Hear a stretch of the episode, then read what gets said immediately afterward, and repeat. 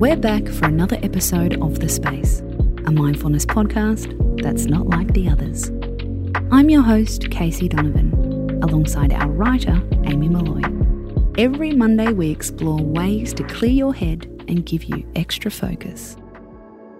First of all, let's talk about what happened on the weekend. Did you hang out with your friend? Did you end up seeing no one? Did something happen with your mates that you're still thinking about? A friendship fight can often feel worse than a fight with our partner. We always want to feel like our friends are on our side. You're meant to love me, to see me, to understand me, to get me. Which leads us to an important question Do you expect too much from your friendships? We all know there's no such thing as a perfect partner. Romantic relationships need compromise, right?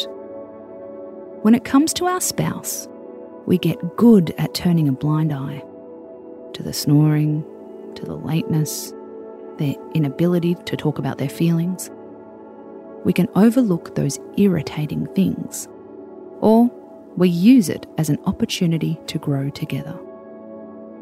The problem is, we don't always have this same attitude with our friendships. We expect our friends to be our ideal match, a perfect package, utterly and fully committed to us. These high expectations can lead to disappointment, crushing, crushing disappointment. They don't say the right thing. They don't respond in the way we want them to. They're not always available whenever we need them. And then we stew instead of sharing our feelings. Sound familiar? Let's be a bit kinder to our family.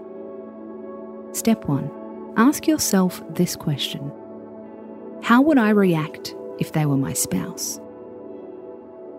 Maybe you'd be more lenient, or maybe less there's a good chance you'd be more honest about your hurt feelings.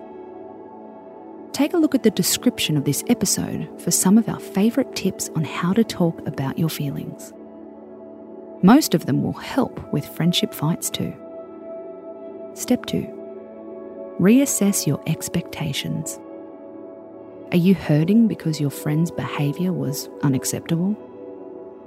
Or did it trigger something deeper in you? Maybe you feel lonely or you're feeling left behind.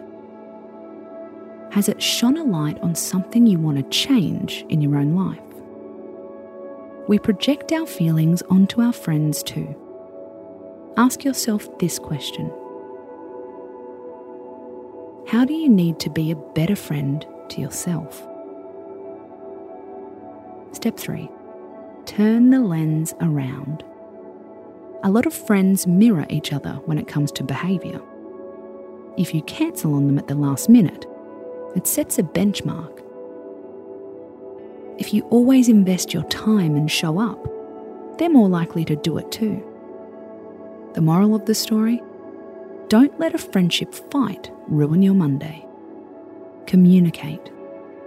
Look deeper. Let the grudge go reflect on your own friendship behaviour. No friendship is perfect. The best ones are imperfectly perfect to us. I'm Casey Donovan, and you've been listening to The Space, a mindfulness podcast that's not like the others. Share this episode with a friend to say, no hard feelings. We're back tomorrow with another mood soothing episode. Until then, space out.